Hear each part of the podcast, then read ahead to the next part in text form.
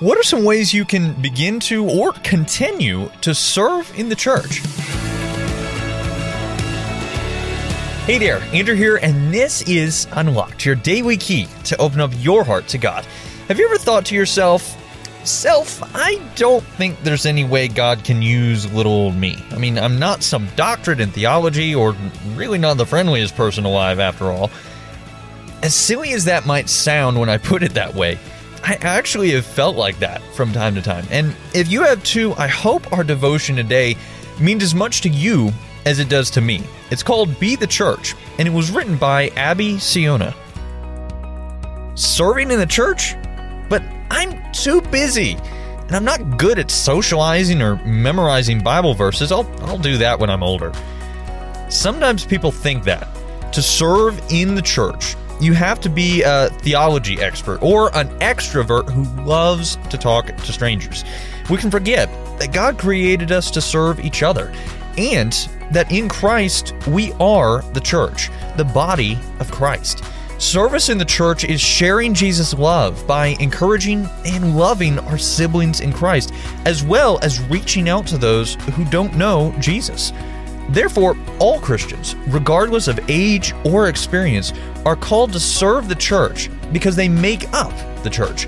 We see that in Ephesians chapter 1, 22 through 23, and chapter 4, verses 14 through 16. Now, the good news no matter what talents or skills you have, there is a place for you to serve. If you love to bake, volunteer to bring in a treat for a celebration or for a family going through a hard time. If you love music, join the church worship team or start a youth worship band. If you love graphic design, offer to create posters and bulletins.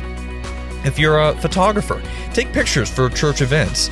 If you love writing, write encouraging notes or cards for your church family. If you like to work with kids, volunteer to serve in the kids program. Pray about how God would have you use your talents and skills, as well as your spiritual gifts, which are special abilities the Holy Spirit gives to Christians to serve the church. Then talk with your pastor, elders, deacons, or other people in leadership at your church about how you can plug in. In Christ, we're called to be the church.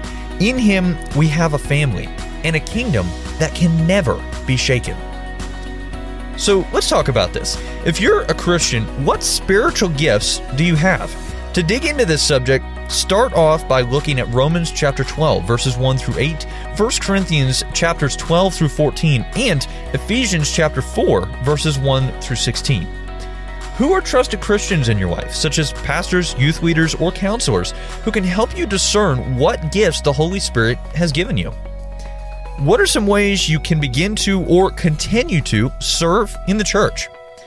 Each of you should use whatever gift you've received to serve others as faithful stewards of God's grace in its various forms. Now, I'd encourage you to read Romans chapter 12, verses 3 through 8, as well as Galatians 6, 9, and 10 to help keep God's Word alive in your life.